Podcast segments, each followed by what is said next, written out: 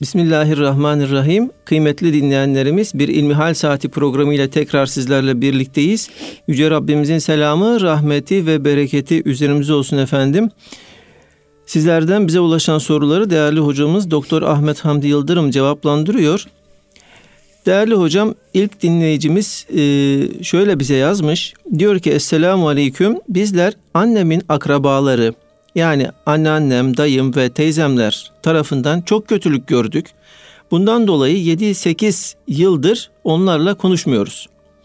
Bir ara barışmak istediler ancak biz kabul etmedik. Bunun dinimizde yeri nedir diye soruyor. Elhamdülillahi Rabbil Alemin ve salatu ve selamu ala Resulina Muhammedin ve ala alihi ve sahbihi ecmain. Akraba hakları dinimizin bize yüklediği ön önemli görevlerden biridir. Binaenaleyh akrabamızı arayıp sormak, onları koruyup kollamak, gözetmek vazifelerimiz arasındadır. Dini sorumluluklarımızın içerisindedir. Bu durum keyfe keder bir durum değildir. Sıla-i rahim diye adlandırılan akrabaya bağı sağlam tutmak, akrabalık ilişkilerini koparmamak meselesi en önemli vazifelerimizden biridir.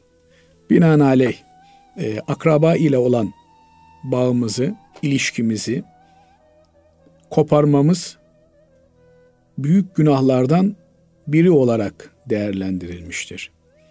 Günahın büyüğü küçüğü olmaz.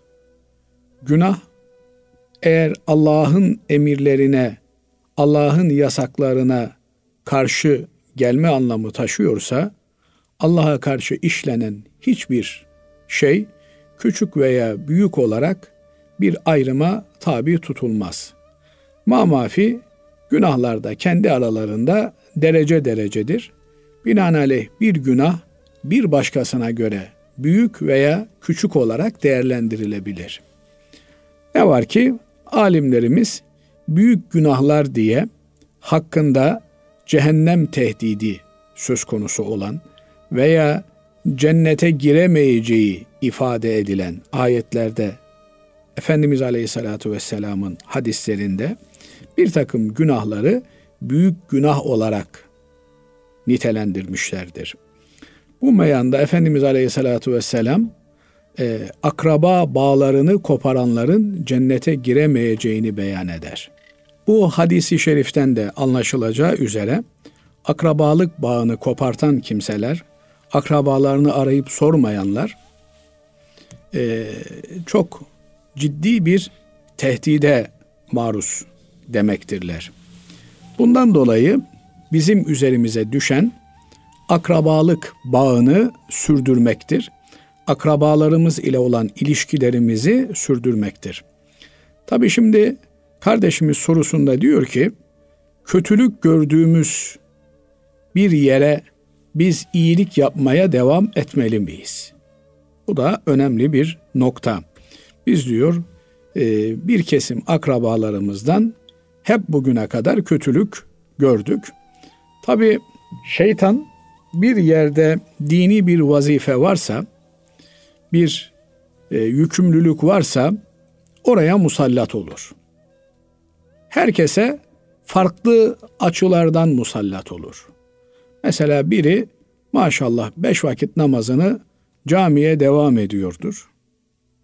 Kur'an-ı Kerim'ini her gün okuyordur.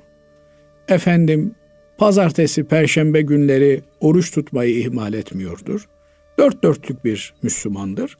Bakarsınız Şeytan ona ticaret yolundan musallat olmuştur. Haram helal meselelerini pek umursamaz bir tavır içerisindedir. Bir başkası bakarsınız ticaretinde dürüsttür, Müslüman gibi bir ticaret yapmaktadır. Veya bir yerde işçidir, işverenin hukukuna riayet eden Müslüman bir işçi olarak çalışmaktadır. İşverendir, işveren ahlakına riayet etmekte, çalışanları, işçileri kardeşleri olarak görmektedir. Fakat ibadetlerinde eksiklikleri vardır. İslam bütüncül bir nizam olduğu için, bir sistem olduğu için herhangi bir yerde açık kabul etmesi mümkün değildir. Namaz da bizim sorumluluğumuzdadır. Efendim e, günlük hayatımızda insani ilişkilerimizde yine sorumlu olduğumuz alanlardandır. Bunların içerisinde akraba bağlarını koruyup gözetmek de ki bunların da ne olduğuna temas etmek isterim birazdan. Ne demek? Hocam e, örneğin araya giriyorum. Uzakta olan e, diyelim akrabası olan insanlar yani ülke aşırı e, kastediyorum. Yani aynı ülke içerisinde değil. E, yıldan yıla böyle işte bayramdan bayrama birbirlerini aramaları e, kafi gelir mi? Şimdi tabii bu soruyu bundan 100 sene önce sorduğumuzu farz edecek olursak elbette e, birbirinden uzakta olan akrabaların birbirlerini arayıp sormaları zordu. Ama bugün içinde bulunduğumuz şartlar görüntülü görüşmeden tutun da efendim e, hediye gönderme, kargo göndermeye varıncaya kadar birçok şeyin kolay geldiği, kolaylaştığı bir dönemdeyiz. Binaenaleyh bugün için sıla rahim dediğimiz akraba ilişkilerini sürdürmek eskisine göre çok daha kolay hale gelmiştir. Fakat tabi her e, güzelliğin bir olumsuz tarafı da olmaktadır. Her nimetin bir külfet yönü de olmaktadır. Bunun için derler ki e, şerri olmayan hayır sadece ve sadece mutlak imandır. Allah'ın varlığına iman etmektir. Onun haricinde her hayırda bir şer, her şerde de bir hayır mülahaza edilebilir. Bu beyandan olmak üzere öncelikle e, şunu söyleyelim ki akrabalık bağını gözetmek, korumak, geliştirmek her Müslümanın vazifesidir. Bu bir ibadettir. Yani e, mesela dayını arıyorsun, amcanı arıyorsun, teyzeni arıyorsun, telefon ediyorsun. Buna bir ibadet gözüyle bakmak gerekiyor. Efendim akrabalarından biri dara düşmüş, sıkıntıda, ona bir yardımda bulunuyorsan, onun bir problemini çözüyorsan, bunu bir ibadet olarak görmek lazım. Niye? Çünkü Cenab-ı Allah emrediyor. Akrabalık bağını koruyup kollayınız, gözetiniz diyor. Böyle olunca Allah'ın emrini yerine getirmek bir ibadettir. Diğer taraftan Allah'ın e, korunmasını emrettiği şeyleri kopartanlar diye yani Allah'ın korumamızı emrettiği bağı kesenler, kopartanlar diye akrabalık ilişkilerini savsaklayanlar hakkında hem ayetlerde hem hadislerde çok ciddi tehditvari ifadeler var. Böyle olunca bizim e, Allah'ın emrettiği akrabalık ilişkilerini korumamız, sürdürmemiz bir ibadet olduğu gibi bunun aksini yapmamız, arayıp sormamamız da bir nevi bizim günaha girmemiz anlamına gelmektedir ki bu günahı başta da söyledik alimlerimiz büyük günah olarak değerlendirmektedirler. Niye akraba ilişkileri bu kadar önemlidir? Çünkü Cenab-ı Allah'ın koyduğu düzende insan Rabbine karşı sorumludur, kendine karşı sorumludur. Dar çerçevede ailesine karşı sorumludur. Çevresine ve akrabalarına karşı bütün insanlık alemine karşı sorumludur. Akrabalar birinci derecede mesul olduğumuz, Allah'ın bizi mesul tuttuğu gruba girerler. Hatta o kadar ki onların bir takım ağır e, ödeme durumlarında akrabalar olarak bir e, sigorta görevi görmektedir akrabalar. Mesela bir trafik kazası işlemiş. Bu konuyu belki e, dinleyicilerimiz ilk defa duyacaklar. Fakat maalesef İslam'dan koptuğumuz için, İslami düzenden ayrıldığımız için, İslam'ın sadece ibadetle ilgili meselelerini gündeme getirebildiğimiz için. Yani şimdi evlenmemize, boşanmamıza bakıyorsunuz. Ne evliliğimiz İslami anlamda bir evlilik, ne boşanmalarımız İslami anlamda bir boşanma oluyor. Binaenaleyh adımız Müslüman fakat bize uygulanan e, sistem İslam'la alakası olmayan bir sistem. Bu sistemde sadece namazı, orucu biz e, Müslümanlık olarak algılıyoruz. Öyle bir izlenim söz konusu. Halbuki Müslümanlık A'sından Z'sine her yerde hakim olan müesses bir nizamdır. Bu yönüyle de bir Müslümanın bunun acısını hissetmesi lazım. Fakat en azından elimizden gelen kadarıyla sorumluluklarımızı yerine getirmemiz lazım gelir. Bu meyandan olmak üzere eğer bir adam bir trafik kazası yapmış, yolda geçen bir yayayı Allah muhafaza eylesin, ezmiş, ölümüne sebebiyet vermiş. Bu kimse e, bir ceza ile karşı karşıyadır. Her ne kadar istemeyerek de yapsa, hata ile de öldürmüş olsa bir ceza ile karşı karşıyadır. Bunun e, cezasını Kur'an-ı Kerim ifade eder. Birinci e, şık kendisiyle alakalı olandır. Bir kefaret ödemesi gerekir. Nedir bu? E, bugünkü durumda 60 gün peş peşe oruç tutmasıdır. Yani bir kaza yaptınız, birinin ölümüne sebep oldunuz. Öyle basit bir olay değil bu. Bir insan ölümüne sebep oldunuz. Bundan dolayı e, bir kefaret ödemeniz gerekir. Bu kefarette 60 gün oruç tutmaktır bugün için. Ayrıca e, ölenin varislerine, mirasçılarına bir diyet, kan bedeli ödemeniz gerekir. Nedir bu? Efendimiz Aleyhisselatü Vesselam bunu yüz deve olarak söylemiş. Veya 4 kilo şu kadar gram altın ölenin yakın akrabalarına, mirasçılarına ödenir. E, 4 e, küsür gram herhalde 4.250 yanlış hatırlamıyorsam e, gram altın bugünün parasıyla ne yapar Basri Hocam?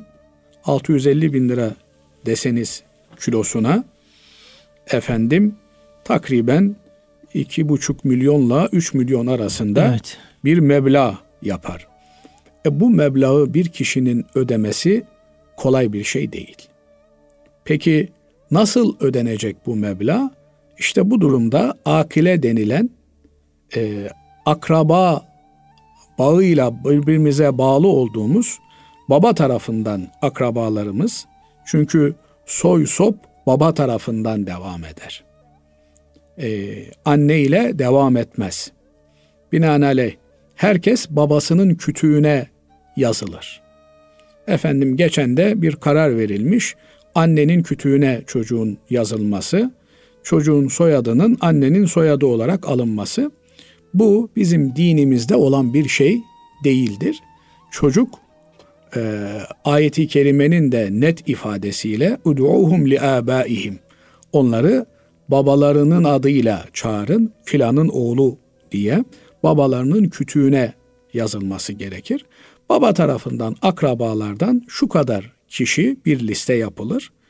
E, bu kimselerin e, her biri 3 sene aylık olarak düzenli ödemelerle bu diyeti beraberce öderler. Bugün araçlarımıza sigortalar yapılıyor.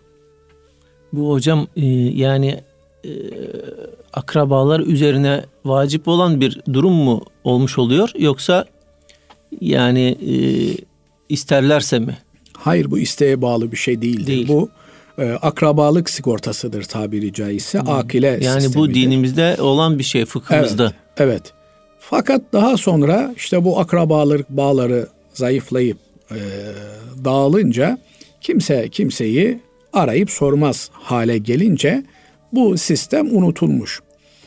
E, bunun yerine Osmanlı'da e, ahilik müessesesi işlemiş. Özellikle de ticari meselelerde e, ahi teşkilatları, lonca teşkilatları her bir e, meslek erbabı bir lonca teşkilatına bağlı ve e, bu lonca teşkilatları birbirlerinin tabiri caizse sigortacıları, sigortalayıcıları olmuş. Bizde sigorta önceden ödeme ile değil de belli bir e, birliktelik neticesinde o birlikteliğe mensup olan kişilerin başına bir şey geldiğinde herkesin katkısıyla e, zararın telafisi cihetiyledir. Şunu demeye çalışıyorum. Yani bizler birbirimize akrabalık bağıyla bağlıyız. Bunun bir neticesi olarak mesela benim amcamın çocuğu eğer e, bakıma muhtaçsa, nafakaya muhtaçsa ve benden başka bir akraba söz konusu değilse, efendim amcam ölmüş, başka çocuğu yok, bu kendisi de evlenmemiş, kalmış. E, ona benim bakma mecburiyetim var. Ne demek?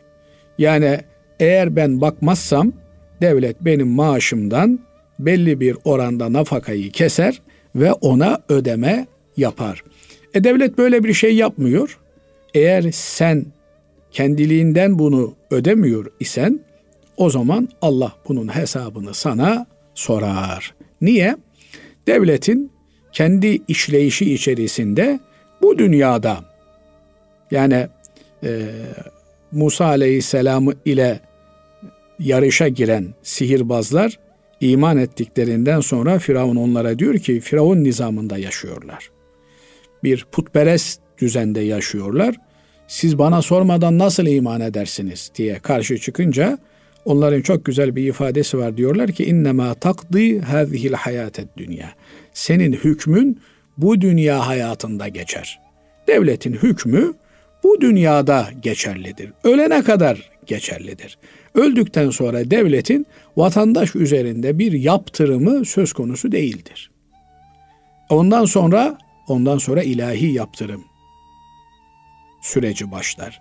Binaenaleyh iman edenler için iman edenler için ilahi yaptırım e, hem dünyayı hem ahireti kapsar.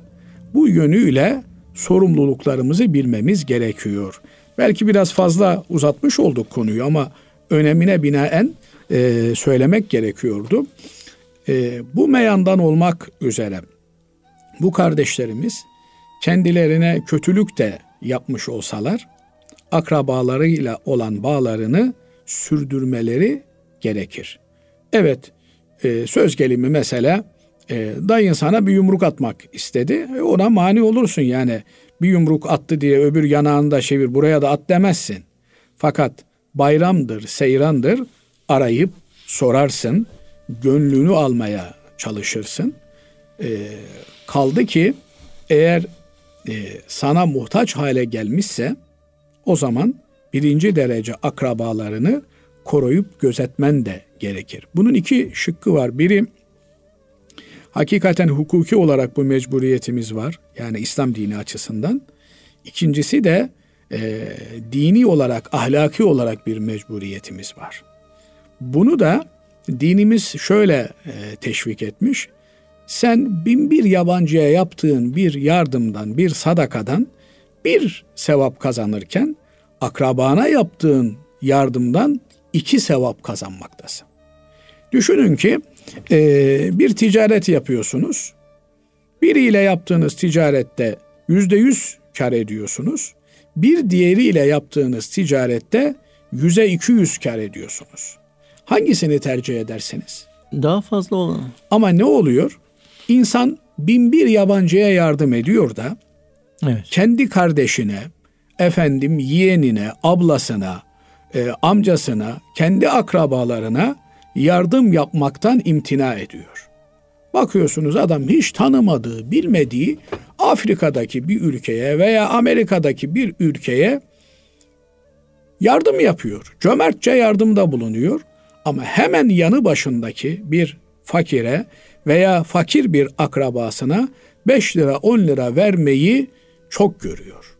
Niye? Şeytan dürtüyor. Diyor ki o sana şöyle yaptı, o sana şöyle dedi, o senin anana şunu yaptı, babana bunu yaptı. Dolayısıyla bir yerde bir hayır varsa, bir yerde bir sevap varsa şeytan oraya musallat oluyor. Bizim yapmamız gereken ne?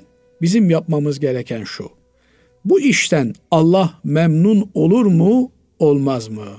Bana çok zulüm etmiş, çok haksızlık etmiş, şöyle demiş, böyle demiş, iftira atmış. Tamam. Ama bugün muhtaç duruma düşmüş, onun hesabına bin lira, iki bin lira herkes kendi bütçesine göre bir para gönderip ona yardımcı olacağım. Bundan Allah memnun olur mu, olmaz mı? Biraz belki uzattık ama müsaadeniz olursa bir noktayı da burada dile getirmek isterim. Yani kötülük yaptı ne yaptı? Şimdi e, Hazreti Ebu Bekir Efendimizin düzenli olarak yardım ettiği akrabalarından bir delikanlı var. Bu delikanlı Hazreti Ebu Bekir Efendimiz'i çok fazla üzecek olan bir hadiseye karışıyor. Adeta Hazreti Ebu Bekir Efendimizin dünyası başına yıkılıyor. Binlerce defa ölmeyi, o hadiseyi görmeye tercih edebileceği ağır bir iftirada bu yardım ettiği akrabası başrolü çekenlerden biri. Sonunda bu olayın bir iftira olduğu ortaya çıkınca Hazreti Ebu Bekir Efendimiz bir insan olarak yemin ediyor, vallahi diyor bundan sonra o akrabama yardım etmem diyor. Diyor da olay burada kalmıyor. Ayet geliyor. Ayet-i kerime diyor ki sizden fazilet ve zenginlik sahibi olanlar yardım etmeyeceğim diye akrabalarına sadaka vermeyeceklerine dair Allah'ın adını kullanarak yemin etmesinler diyor. Ve la ye'teli ulul fadli ve saati minkum diye başlıyor ayet. Bir yandan da bir medhiye var. Yani fazilet sahibi. Allah zengin etmiş, imkan vermiş. Yani şimdi bu değerli kardeşime ben diyorum. Eğer sen kendini bir fazilet, erdem sahibi görüyorsan, imkan sahibi görüyorsan, bu imkan sadece maddi imkan demek değil, manevi imkan da olabilir. Yani şimdi bir dönemden sonra insanların paraları var, malları özellikle de bu içinde bulunduğumuz salgın döneminde insan parası var ama bir şey alamıyor. Yani para da fayda etmiyor. Hasılı kelam kendini fazilet erbabı görüyorsan, imkan sahibi görüyorsan o zaman akrabana ihsanda bulunmayı, iyilikte bulunmayı, akrabalık bağını gözetmeyi ihmal etmeyeceksin. Peşinden Ebu Bekir Efendimiz'e gelen bu ayette şunu söylüyor. Siz Allah'ın sizi bağışlamasını istemez misiniz? Ela tuhibbuna en yagfirallahu lekum? Allah'ın sizi bağışlamasını istemez misiniz? Bunun üzerine Ebu Bekir Efendimiz diyor ki vallahi diyor Allah'ın beni bağışlamasını isterim diyor. Bundan sonra diyor eskisi gibi ona yardım etmeye devam edeceğim. Yani herhalde bu kardeşimiz Ebu Bekir Efendimizin bu akrabasından gördüğü kötülük kadar bir kötülük yakın akrabalarından görmemiştir. Binaenaleyh e, o bana şöyle dedi, bu bana böyle dedi diye eskinin hesabını tutmayı bırakıp Allah'ın emrini yerine getirmeye gayret etmemiz lazım. Ya bir telefon edebilirsin, bir hal hatırı sorabilirsin. Tabi anan babansa o zaman e, onlar ne derse ne isterse onu yapmak durumundasın. Efendim e, akrabanın derecesine göre onlara sorumluluklarımız değişir. Biraz fazla uzattık herhalde. Bununla iktifa edelim. Allah bizi akrabamızla da imtihan eder. Bu noktada imtihanı kazanabilmek hünerdir. Rabbim hepimize yardım etsin. Allah razı olsun kıymetli hocam. Hakikaten önemli bir konuydu. İnsani ilişkiler her daim e, toplumda önem arz ediyor. Herkesin karşılaştığı e, bir konu olduğu için e, doğrusu uzun da olsa güzel oldu. Efendim şimdi kısa bir araya gidiyoruz. Aradan sonra kaldığımız yerden devam edeceğiz. Kıymetli dinleyenlerimiz İlmihal Saati programımıza kaldığımız yerden devam ediyoruz. Değerli hocam dinleyicimiz şöyle e, yazmış. Ben genellikle müzik yerine ilahi dinliyorum. İlahi dinlemek de bir ibadettir diye düşünüyorum. Merak ettiğim müzikli, defli söylenen ilahiler makbul değildir diye bir yazı okumuştum. Bu konuda hocam bizi aydınlatabilir mi diyor. Evet. Şimdi ibadet nedir? İbadet Allah'a kulluktur. Allah'a kulluk demek olduğuna göre Allah'ın bize emrettiği, Peygamber aleyhissalatu vesselam Efendimizin tebliğ ettiği şeyler ibadettir. Mesela teşbihte hata olmaz bir misal verecek olursak. İbadet bir kölenin efendisine hizmeti gibidir. Bizler de Allah'ın köleleriyiz, kullarıyız. Kul demek köle demek zaten. Allah'a hizmet etmekle mükellefiz. Hizmet Allah'a olunca buna ibadet deniyor.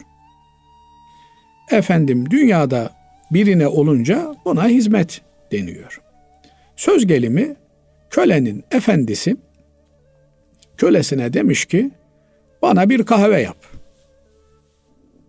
O da kahve yerine turşu getirmiş. Efendim ben size turşu getirdim. Ama ben senden turşu istemedim ki. Şimdi kölenin efendisine turşu getirmesi hizmet olur mu? Ama ben sana bir şey getirdim. Olmaz. Binaenaleyh Allah'ın bize yapmamızı emrettiği şeyleri yaptığımız zaman ibadet yapmış oluruz. Bu çok önemli bir husustur. İbadet olan bir şeyi Allah yapma dediğinde yapmayız. Kardeşim oruç tutacağım da oruç tutmak günah olur mu? Allah tutma diyorsa olur. Mesela bayram günleri. Cenab-ı Allah diyor ki Ramazan bayramı, kurban bayramı bugün yayın için. Yok ben oruç tutacağım. Tutamazsın.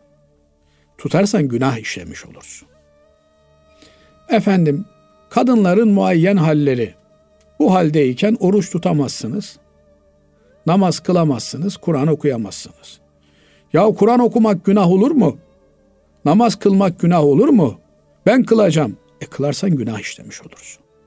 Niye? Çünkü kafamıza göre bir kulluk yapamayız. Kulluğu yaptığımız Rabbimiz bizden nasıl bir kulluk istiyor ise öyle kulluk yapmamız lazım. Binaenaleyh benim bildiğim efendim e, ilahi dinleyin diye bir emir yok. Ama Kur'an okuyun. Kur'an okunduğunda dinleyin diye emir var. Bu yönüyle Kur'an okumak bir ibadettir. Efendim, Kur'an dinlemek bir ibadettir. Bu kardeşimiz ibadet etmek istiyorsa Kur'an-ı Kerim dinler. Kur'an-ı Kerim okur. Peki ben İlmihal kitabı okuyorum. İlmihal kitabı okumak ibadet midir? Şimdi İlmihal kitabını ilim öğrenmek için okuyorsak, dinimizi düzgün yaşayabilmek için sorumlu olduğumuz ibadetleri usulüne göre yerine getirmek için okuyor isek Bu bir ibadet olur.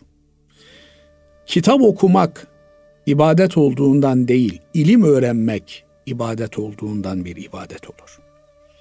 Sen istersen okumayı bir vasıta olarak kullan, istersen dinlemeyi bir araç olarak kullan.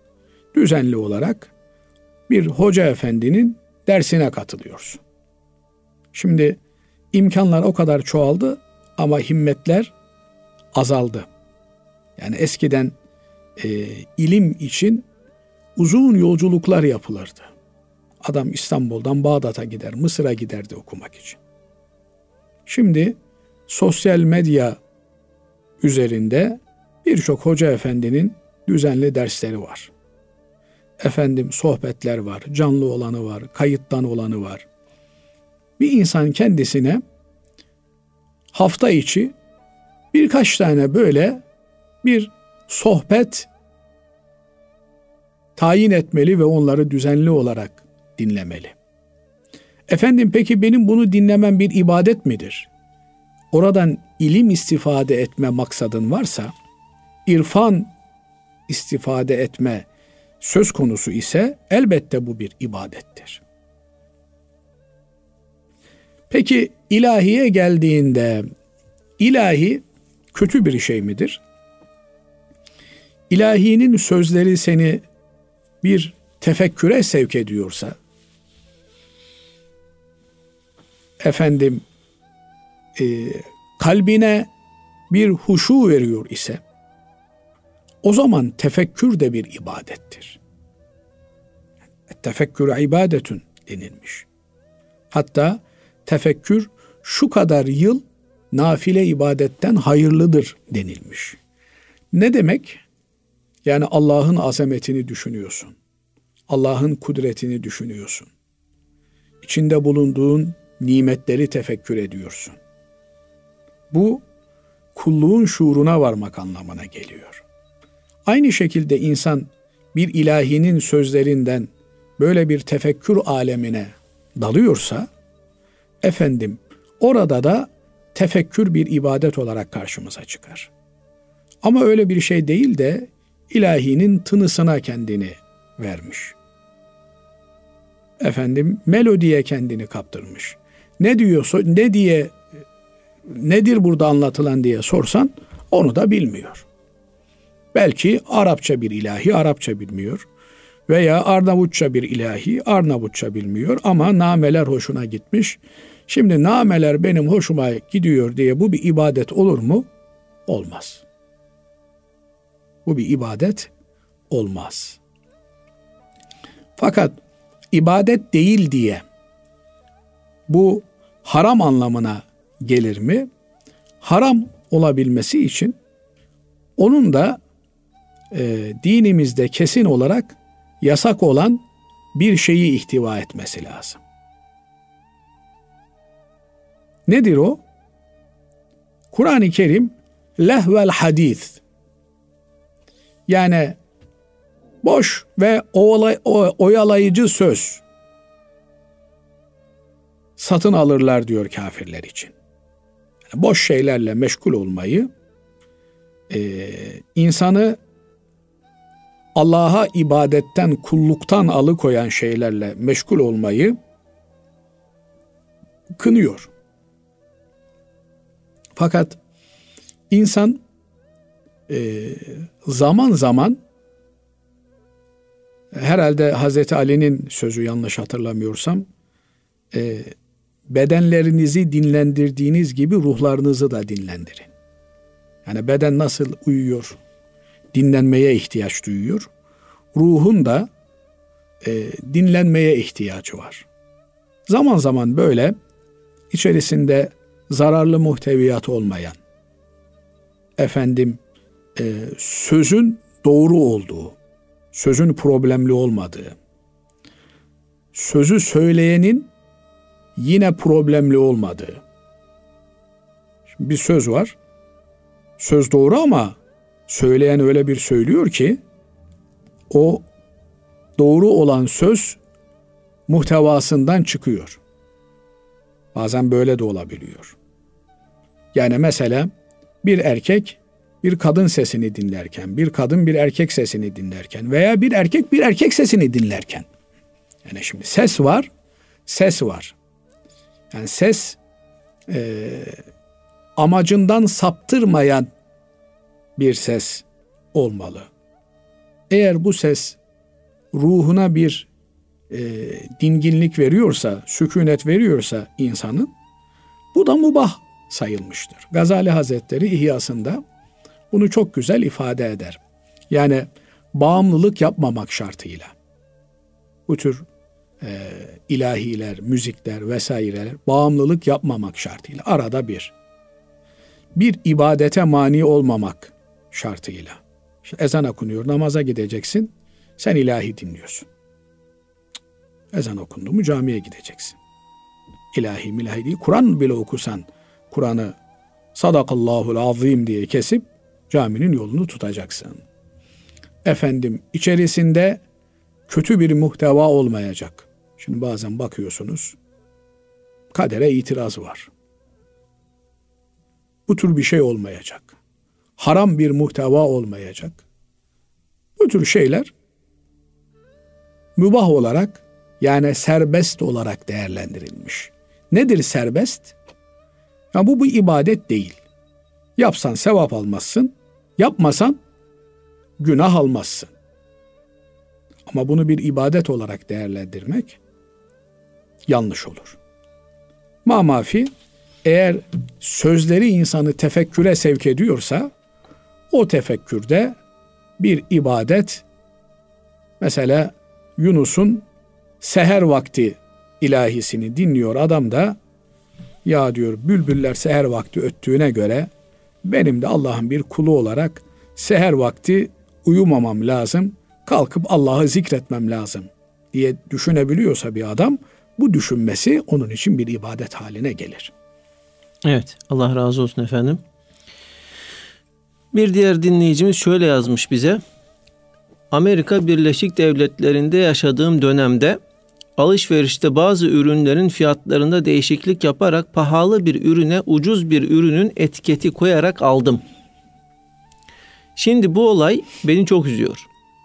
Müslüman olmadıkları için sanki günah olmuyormuş gibi düşünerek yaptım bunu. Sorum şu. Şimdi Türkiye'de yaşıyorum ve bunu nasıl telafi edebilirim? Evet, zaman zaman söylüyoruz. Yine söyleyelim. Ee, Anadolu insanı Anadolu irfanı diye bazen söylüyoruz. Bunu yanlış anlıyorlar. Sanki Anadolu'nun din anlayışı efendim Rumeli'nin din anlayışından veya Arap Yarımadası'nın din anlayışından farklıymış gibi. Hayır. Biz Anadolu irfanını bildiğimiz için söylüyoruz. Belki Arap Yarımadası'nda, Şam'da daha üstün bir irfani seviye vardır ki elbette vardır. Yani her yerde bir irfani seviye vardır. Bu irfandan kastımız da şu. Yani dini hayatın bir parçası haline getirmek. Ki bu anlamda ben bir dönem Mısır'da yaşadım.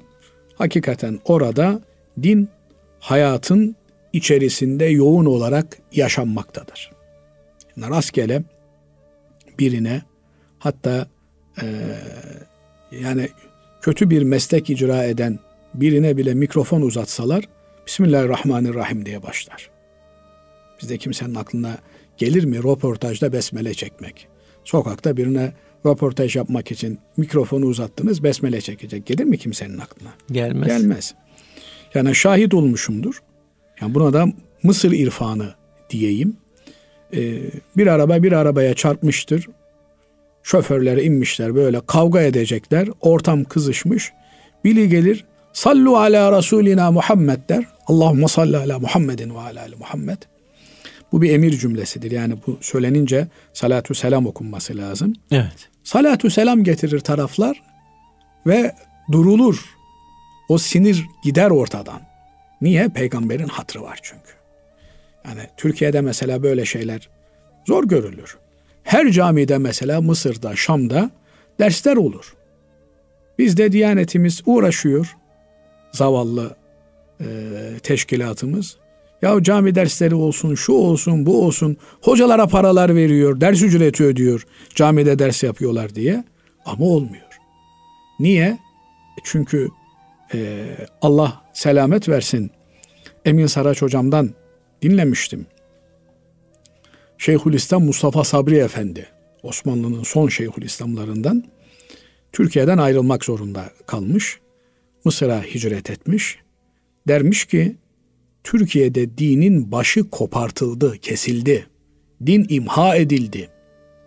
Mısır'da ise din sulandırıldı. Yani sulu da olsa, karışık da olsa bir din hayatın içerisinde var. Ama Türkiye'de maalesef hayattan kopartıldı. Buna rağmen yaşayan Anadolu irfanında iki hak çok önemli görülür. Biri hayvan hakkı ki e, laldır yani dilsiz hayvan denir. Yani affedersiniz merkebe vurdunuz. Sırtını kanattınız. Nasıl helalleşeceksiniz merkeple? Kıyamet günü alemul mukassat denilen bir kısaslaşma e, yani e, karşılıklı olarak insanların birbirlerine yaptıklarının hesabının görüleceği bir alem var. Bir süreç var, bir dönem var. Hayvanlar bile diriltilecek. İşte boynuzlu bir hayvan boynuzsuz bir hayvana boynuz atmışsa onun bile kısası yapılacak. Sonra e, Amme suresinin sonundaki ayetten öğreniyoruz ki bu hesap kapatılınca hayvanlar toprak olacak. Onun için kafir diyecek ki ya leyteni kuntu turaba ben de keşke toprak olsaydım. Şimdi bir merkebe veya duyuyoruz ki işte kediye eziyet etmişler, köpeğin ayağını kesmişler filan. Bu vahşice şeyler. Bir Müslümanın böyle bir şey yapması mümkün değil. Bu Müslümanca eğitim almamış. Yani din diyanet olmadan eğitim almış. Besmelesiz eğitimin ürünü olan insanın yapabileceği bir vahşet. Besmeleli eğitim almış olan bir insan böyle bir şey yapamaz. Ya bırakın hiç eğitim almamış olsa bir insan yine yapamaz. Yani ancak bu kadar canavarlığa eğitimle bir insan ulaşabilir. Tırnak içerisinde söylüyorum. Şimdi o kediyle nasıl hesaplaşacaksın? Ne, ne yap? Sevap mı vereceksin kediye? Kedinin günahını mı alacaksın? Nasıl hesaplaşacaksın? Onun için hayvan hakkı çok tehlikeli bir hak. İkincisi Anadolu irfanının ifadesiyle gavur hakkı. Bir gavurun yani Müslüman değil. Gavuru ben hakaret anlamına söylemiyorum. Yani Müslüman değil. Nasıl hesaplaşacaksın onunla? Şimdi bu kardeşimiz 50 lira yazıyordu da pirincin üzerinde yandaki bulgurun fiyatıyla değiştirdi. 10 liraya aldı. Aradaki 40 lirayı nasıl hesaplaşacaksın? Bunu ahirette Allah önümüze çıkartacak. Diyecek ki sen burada bir haksızlık yaptın. Şimdi buyur hesaplaş. E ben sana sevap vereyim. Diyecek ki o gavur arkadaş. Kardeşim ben sevabı ne yapayım? Ben zaten cehennemliyim. Cehennemliyim ben. Yani bütün dünyanın sevaplarını da bana versen iman etmediğim için bir faydası yok. E senin günahını alayım. Ya al. Ne kadar alırsan al. Bana bir faydası var mı? Yok. Nasıl hesaplaşacaksın? Dolayısıyla bu kardeşimizin yapacağı şey nereden bu işi yapmışsa hesabını kitabını yapsın. Fazlasıyla bir marketse o markete o parayı ulaştırsın. Oranın sahipleriyle helalleşsin. Üçüne beşine bakmasın. Efendim ben nereden bulacağım onları? Eh gideceksin bulacaksın, uğraşacaksın, çalışacaksın. Arayacaksın, araştıracaksın. Binaenaleyh o borcu ödemeden, ödemekle de kalmıyor olay. Yani şimdi adamdan 10 sene önce 50 lira almışsın. Belki kasada açık çıktığı için oradaki kasiyer sorumlu tutulmuş. Onun işine son verilmiş. Yani mesela Niye dinimizde hırsızlığın cezası, hırsızlığın, hırsızlık özel bir vasıftır. Yani adamın gittin arabasını çaldın ona hırsızlık demiyor dinimiz. Ona gasp diyor. Hırsızlık yani saklı, gizli olan bir yerden bir şeyi aldın, çaldın. Bunun cezası el kesme cezasıdır. Niye? Ya şimdi zaman zaman sizin de başınıza gelmiştir, bizim de başımıza gelmiştir. Evden bir küpe kayboldu diyelim. Ne olur? İşte en son kim geldi eve? O odaya kim girdi? Bütün herkes birden insanın gözünde suçlu olarak görülür. Belki hırsız ithamı yer. Böylelikle güven denilen en önemli değerimiz zedelenmiş olur. Bundan dolayı bu tür bir hırsızlığı yani nitelikli bir hırsızlığı yapmış olan kişi tespit edilirse ki tespiti kolay değildir. Bunun cezası elinin kesilmesidir. Niye? Çünkü toplumu toplum yapan, bakın bir toplumu toplum yapan güven duygusuna tecavüz etmiştir bu kimse. Güven olmadıktan sonra bir toplumda o toplum toplum olmaz. Binaenaleyh bu kardeşimizin yapacağı o hakkı yerine iade etmesi, üstüne üstelik de yahu ben o dönemde böyle bir şey yaptım. Acaba benden sebep birine bir suçlama yapıldı mı? Biri zarar gördü mü? Ne olur beni bağışlayın diye hak helalliği almaya çalışması lazım. Bugün bunu yapabilir. Ama yarın yapamaz. Onun için buna dikkat etmek lazım. Ama eğer kimi kimsesi kalmamış, unutulmuş, gitmişse o zaman o mahalledeki bir yere efendim sosyal bir e, hayrat yapmalı. Herkesin istifade edeceği.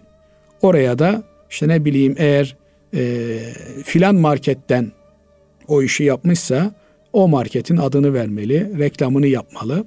Yani özel bir durum. Bunun e, sonra e, telafisine nasıl bakabilirim diye gayret etmeli. Evet. Evet. Allah razı olsun değerli hocam. Teşekkür ederiz. Kıymetli dinleyenlerimiz bugünkü İlmihal Saati programımızın sonuna ermiş bulunuyoruz. Hepinizi Allah'a emanet ediyoruz efendim. Hoşçakalın.